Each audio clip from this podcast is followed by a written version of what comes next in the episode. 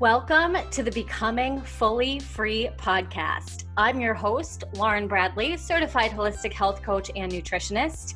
And if you're ready to get focused on what it takes to create not just a body that you love and healthy habits that feel easy, but also building a life that feels so aligned, so empowering, and so fun, you've come to the right place. So buckle up, sister, because your life is about to change.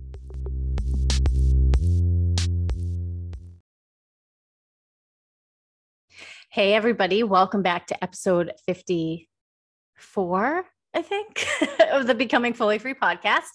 Today, we are going to do part two of our three part body transformation series. So, last week, I covered nutrition mistakes, three nutrition mistakes you might be making, just to bring awareness to what you might want to start doing differently. Today, we're going to talk about three mindset kind of traps that I, I find people falling into and what to do instead. And then next week, we're going to cover fitness. And this is all in anticipation of my six week transformation challenge that kicks off on September 7th. Enrollment's going to open on August 24th. So you can get in before Labor Day, and then we start right after. And I'm going to give you all the details on that at the end of this episode, but let's just jump right in. So, when we think body transformation, where's the first place your mind goes to? Probably nutrition and then exercise. And we tend to think those are the only two things that we really need to focus on because it's been drilled into our head that our results are 80% nutrition, 20% fitness. But the piece that most people miss is this mindset this mindset piece.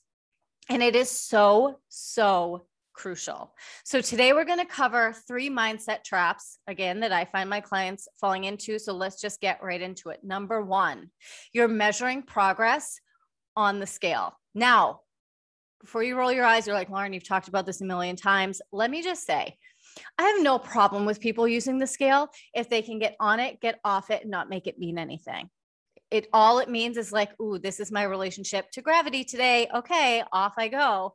But what i see happen all too often is a client will get on the scale and it won't be what they're expecting or what they think it should be or what they want it to be and they get discouraged and think what they're doing isn't working. This happened with a client of mine who was steadily losing a half a pound a week and then all of a sudden it just stopped and she was like, okay, I need to get more strict or stop doing the treat yourself moments every day or cut out carbs to keep it going because the weight has stopped coming off. And I told her, just keep doing what you're doing. Just sit tight. It's just a little plateau. It's normal. And things will start to move again. I promise you. And sure enough, the weight started coming back off a couple weeks later. Um, maybe it was four weeks later.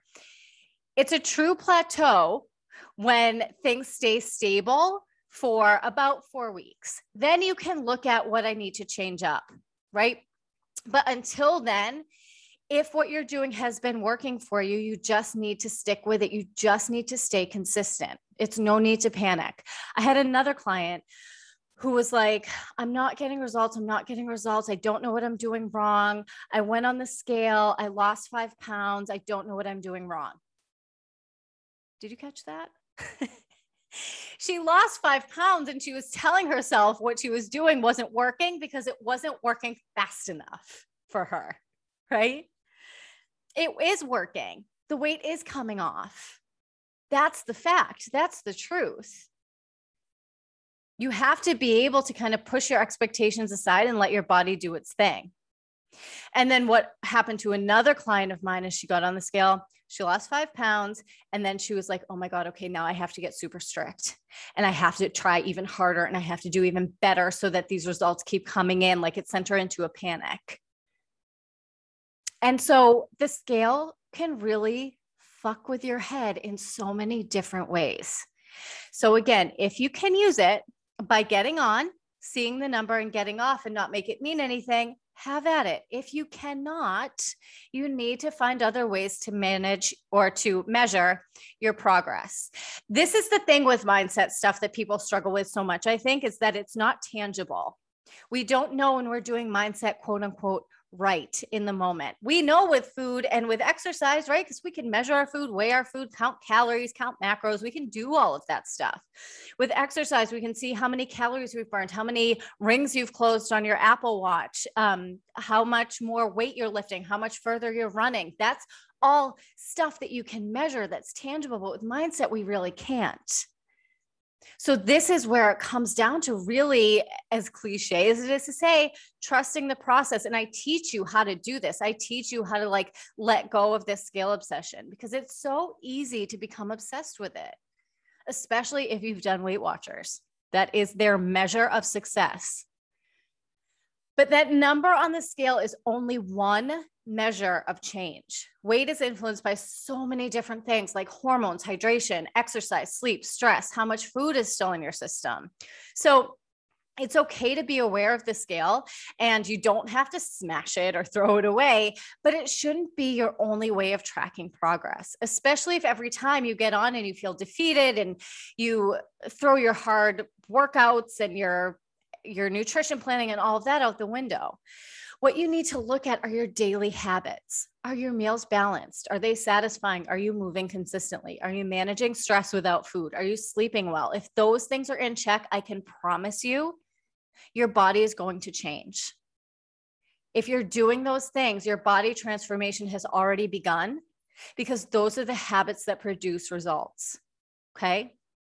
Number two, you're focusing too much on body image. If you're continuously hard on yourself about the way you look, and every day you think how much better your life would be if you were thinner or had skinnier legs, you're building a really solid case for your brain as to why a positive change can never happen for you. We can't create a positive outcome with a negative mindset, and we can't complain our way to success. So, the more you focus on what's wrong with your body, the less likely you are to get the results you want. I had a client say to me once, I feel like it's a little motivational if I stand in front of the mirror and tell myself I'm lazy and like kind of pick my body apart because it's like a kick in the butt I need to get going.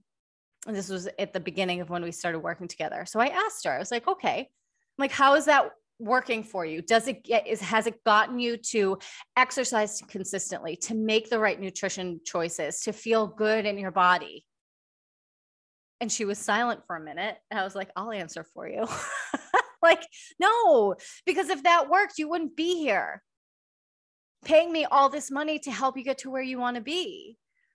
Beating ourselves up does not work. Now, here's the thing when it comes to having aesthetic goals, there's this whole like part of the body positivity movement. It's frustrating for me. I'm going to try to not rant. But there's this whole thing that's like losing like weight loss is a bad goal to have if you if you're if you want to lose weight, you're a bad feminist and you should just love the skin that you're in and you're giving into the system and we need to like stick it to the man. I think that there's no problem with having an aesthetic goal. We all want to look good. We all want to feel good, whatever that means to you. Whether that means you know, being the size you are now or being 10, 15, 20 pounds lighter. Or maybe for some people, it's putting on muscle, it's putting on size. It's not vain, it's not bad, it's not wrong. Okay. But focusing on your body image, focusing on fat loss alone can't be the only thing. There has to be a little more to it if you really want to be successful at having a lasting transformation. Your life will not change once you lose weight or fit into your pre baby jeans. You might get a little hit of like, oh my God, I did it. But then what? If you're not regularly engaging in positive thinking and in things that bring you joy, and eating to feel happy all the time doesn't count. You're going to be massively disappointed when you get to your goal. This is a big reason why a lot of people will lose the weight and then gain it right back. Because they say, and it's true, that the destination, the result you get feels like the journey. So if you're beating yourself up all the way to 150 pounds, when you get there, it's going to be like, well, crap. Like, I feel like shit. Why am I going to keep doing this to myself? It's so hard. I feel horrible. I don't like my body anymore at this size than I did when I was 175 pounds. So, what's the point? Right. So, what if instead of focusing on body image and aesthetics alone, you started focusing on being as healthy and happy as you can be? What if you gave yourself something else to focus on other than what your thighs look like? What if your life was so full of fun that you forgot altogether about calories, clothing sizes, cellulite, and all of those things you say you hate so much? That, my friend, is when true transformation happens. Okay. And number three, you're not taking your journey seriously, even if you think you are. You have to ask yourself, how badly do you want to make a change? Is it at the top of your priority list, or is that glass of wine you were thinking about during your lunch break on top of your priority list? You are, of course, allowed to treat yourself. That's a part of my coaching framework, right? And you're allowed to eat and do whatever you want. You're a grown adult.